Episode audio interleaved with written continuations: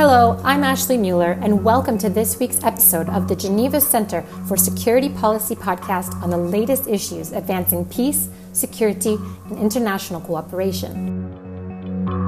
India holds the second largest population in the world, and with that come many domestic and global challenges and opportunities.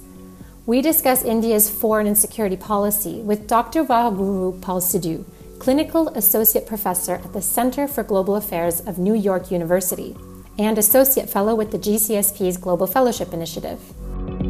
And as global debates around the future of Africa continue to transpire, we spoke to Dr. Didier Plécard, professor at the Global Studies Institute at the University of Geneva, about the quote unquote new scramble for Africa. Dr. Waheguru Pal Sidhu an expert on India's foreign and domestic security policy, shares his insights with us. Thank you for joining us. Firstly, as the world continues to hear news about the coronavirus pandemic, what is the situation now in India? There are three aspects to that which we need to keep in mind in the Indian uh, context. Uh, the first is, of course, the health dimension. While uh, the cases are rising, there's not as much ability to test. And certainly the wherewithal, the medical setup, is certainly not in a position to cope with the large numbers that we've seen even in China or even in, in Europe and the United States. It's going to affect India's economy. India's economic growth is going to drop dramatically. Uh, while some have argued that India may still retain a 1.2% positive growth. The government has offered a economic package, but many experts have argued it's too little and does not go uh, as deep as necessarily uh, required. India probably has one of the world's largest uh, unskilled labor force. Uh, they're the ultimate gig economy in many ways. They live uh, literally from assignment to assignment. And when the lockdown was uh, imposed quite draconianly with just about a few hours of notice, many of these workers, literally within hours, became uh, unemployed. And many of them come from the rural areas. Um, and many of them, the instinct was to go back home. And for the longest time, the government did not allow them to do that. Uh, there was all kinds of confusion. They finally got uh, buses and some trains organized, by which time it was already quite late for many of the workers. They started walking back. Many walked hundreds of miles, uh, and some even died along the way. So that was a very unfortunate uh, dimension of it. But and by one estimate, there's something like 14 million uh, of of uh, of, uh, of these kind of uh, local migrants who have not been catered for by the government. Uh, to be fair to the government, yes, there was concern that you know the virus might spread along with them, but keeping them without jobs uh, in the cities away from where they are and their hometowns was also not tenable. The third challenge that COVID 19 is posing now is uh, the government is coming up with a, um, an app to trace uh, COVID uh, infections, etc which in theory is fine, uh, but there are two problems with that in the Indian context. One, that it's been made compulsory, so it's being enforced. Uh, and second, it's not clear that the privacy concerns have been secured. So uh, that's the downside of how India is dealing with the COVID 19. Uh, on the positive side, I think India's pharmaceutical industry is really very well geared for uh, taking the uptake, uptake on um, a, vi- uh, a, vaccine if it is ever developed, uh, or any other kind of uh, retroviral um, treatments as well. India today is one of the largest producers of HIV AIDS uh, medicines in the world very cheaply. So it has that ability. But it's in the interim that I think is a big concern of how India will tackle that. What other security challenges face India today? It has become very clear that uh, the India China confrontation is going to be the primary concern, security concern, and this has to be broken down into uh, different categories. Uh, one is the military category, the traditional hard security category, but the second is the non military category. It's both uh, at the di- diplomatic level, but also at the economic level. Uh, and uh, we've now seen uh, an escalation along the line of actual control, uh, the LAC, which is the uh, the kind of de facto border between India and China, because a border uh, actually does not exist.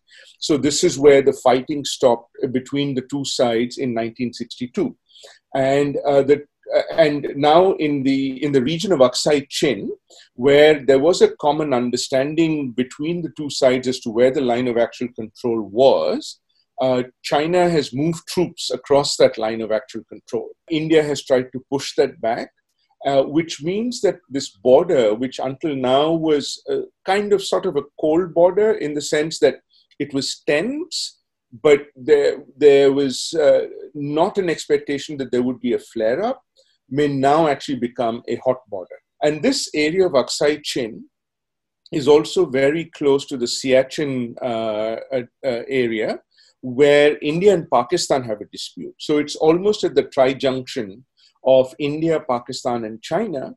And given the China Pakistan proximity, which goes back to 1963, and how India deals with that is, is simply not, not quite clear.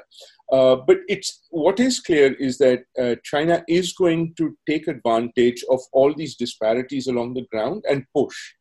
Um, it's not something new. Other countries have done that. In fact, India, one could argue, did that in 1984 when it took over uh, the Siachen Glacier. And so, in some ways, China is doing a Siachen on India in some ways. But the challenge for India is uh, there are very few options. Uh, given that both countries are nuclear armed, uh, any major escalation beyond a point could lead to concerns about nuclear um, confrontation. But I think India will have no choice but to try and uh, cross the line of actual control in other areas. Uh, so at least they could then try to negotiate with China or as some have suggested, maybe try to move into an entirely different area like the South China Sea and try and you know put pressure on China from there so as to make China uh, recognize that this is a red line that it has crossed and to reach some kind of a via media. The last similar confrontation was in 2017 in Doklam, uh, which is on the tri-junction of Bhutan, India, and China. And so you're seeing, in some ways, an acceleration of these kinds of confrontations along uh, the border, and that's problematic. Number two, you know, at the diplomatic level, uh, you can see again China um, alone and very often in partnership with Pakistan and some other countries is also very clearly trying to contain India's growth, uh, or uh, shall we say, rise of responsibility in the global governance space. So, uh, China was one of the key actors which moved uh, forward what is known as the Ezulwini um, uh, consensus uh, on Africa for reform of the Security Council. And essentially, what that has meant is that there is not going to be a reform of the Security Council.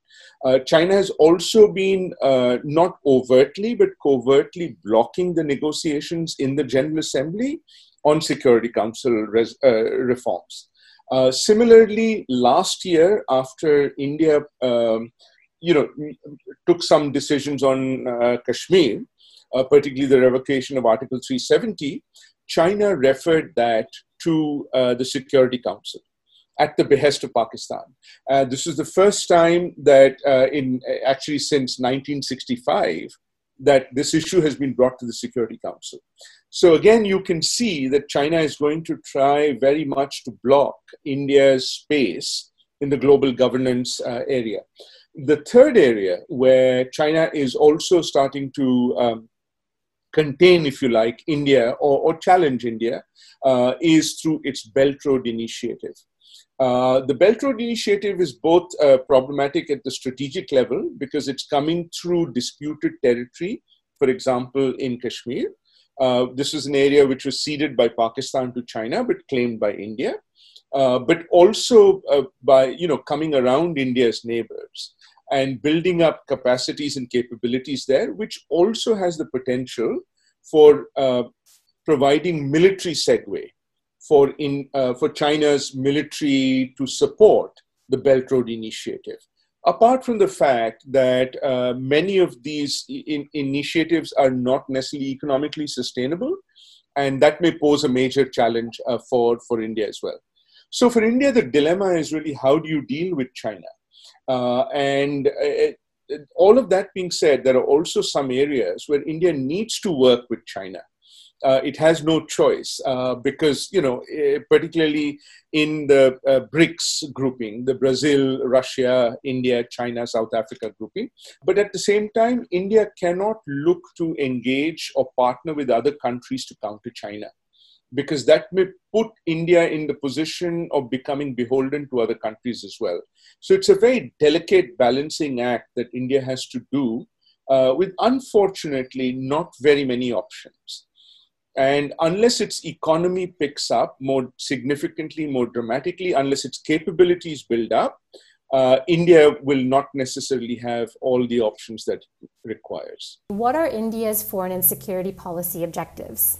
One of the best articulations uh, of India's uh, foreign policy priorities actually came from uh, the previous Prime Minister, Manmohan Singh, in November 2013. He basically outlined five priorities for uh, the Indian uh, foreign policy. The first was that uh, you know India's foreign policy had to create a conducive world order for India's development priorities uh, to enable India to grow. Second, that India's development prospects now and for the future were absolutely linked to the world economy in every way. So, which basically means that India is heavily dependent on globalization continuing. The third is that uh, India cannot work this, uh, you know, the foreign and security policy by itself. It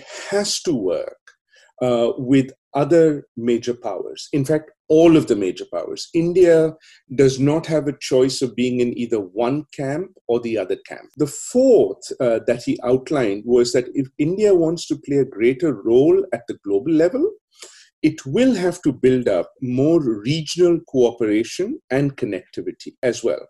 And then, last but not the least, uh, there was also a sense that India uh, would also import its values of a plural, secular, multicultural, multi ethnic, liberal democracy as an inspiration to the others. We are, of course, in 2020 and we are under a new government all of those still remain a priority. What opportunities are there ahead for India?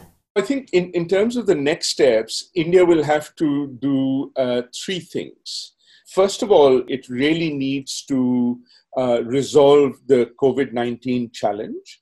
Uh, and as I mentioned, the COVID 19 challenge is not just a health challenge, uh, but it's also the economic challenge uh, as well as the challenge, social challenge, particularly of the displacement of millions of uh, you know uh, workers. Um, so how India manages all three of those is going to really determine um, what its post uh, COVID nineteen future will look like. Related to that, I think the in the economic sphere, India might actually have an opportunity to use COVID 19 to push forward for major economic reforms. We have not seen this government being particularly strong on economic reforms or bold, and uh, that's unfortunate. The dilemma is I think the government is looking more like India first or make in India, which is an antithesis to the globalization, which has really driven India's uh, approach. Um, so I think that poses a major problem for, for, for India as well. Second, uh, undoubtedly, India is going to have to figure out how to deal with China. Uh, and here, I think it's going to have to work at multi levels. Uh, one of them is obviously uh, building up its military and security capability, right from awareness to the possibilities of response and perhaps graduated response. Second is also build up partners, political partners, who can put pressure on China at the right time or in, in, in some ways counter China's uh, efforts uh, at blocking India in various international forums. Interestingly, France is now starting to come forward as a very close partner of India, uh, more than in, in addition to the United States. Uh, but I think there is much more of a proximity between India and France at the moment. Uh, Australia may well come in as well into that into that mix. Uh, again, this is to put forward the political uh, dimension of it. And the third, really, that India uh, will need to do, uh, and and you know the challenge that it's going to face is the economic one. If it cannot get its economy right, everything else uh, is is not going to be viable and possible at all. And for that, we really need a government which is much, much more uh, engaged economically rather than uh, in the divisive sort of political, you know, I'll just repeat that again. Uh, the, the divisive political initiatives that it has taken, uh, which uh, have been rather uh, populist uh, and also detracting from the main mission of, uh, of India. Is there anything misunderstood about India's approach to international relations? India actually now recognizes that the world we are in today that it is a multi-axial order think of it like a, a chess, but at three dimensions. Unfortunately, one might argue that uh, the dominant discourse in the world tends to be binary. It tends to be you're either in our camp or you're not. You're with us or you're against us.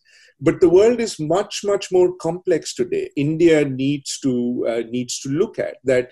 It cannot afford uh, to be in any one camp it is not in India's interest to do that uh, because India has its own priorities and objectives.